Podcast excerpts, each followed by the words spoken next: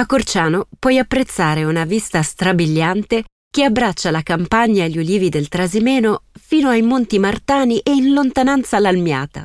Adagiato a 400 metri di altitudine sulla fascia collinare che separa la Toscana dalla valle del Tevere, ti sembrerà di vivere nei dipinti del Perugino. Fondato da Coragino, mitico compagno di Ulisse, il centro storico è racchiuso in un'elisse murata attraversata da strette e ripide vie. Tutte ruotano intorno al corso Cardinale Rotelli, su cui affacciano gli edifici più importanti. Il Palazzo Municipale, che fu dimora dei duchi della Cornia, il Palazzo del Capitano del Popolo, sede della magistratura, e il Pozzo Circolare. Una visita speciale la merita la chiesa di Santa Maria Assunta, che conserva la pala di Corciano del Perugino e il gonfalone di Benedetto Bonfigli.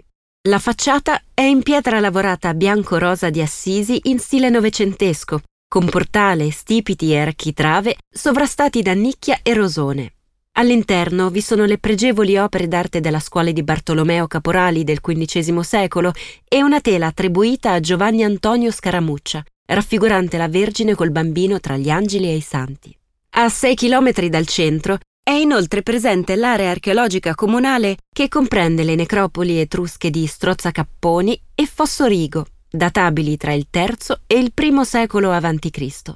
A Corciano, in via Lelio Giappesi, c'è un parcheggio gratuito non attrezzato e purtroppo non segnalato molto bene, ma molto vicino al borgo.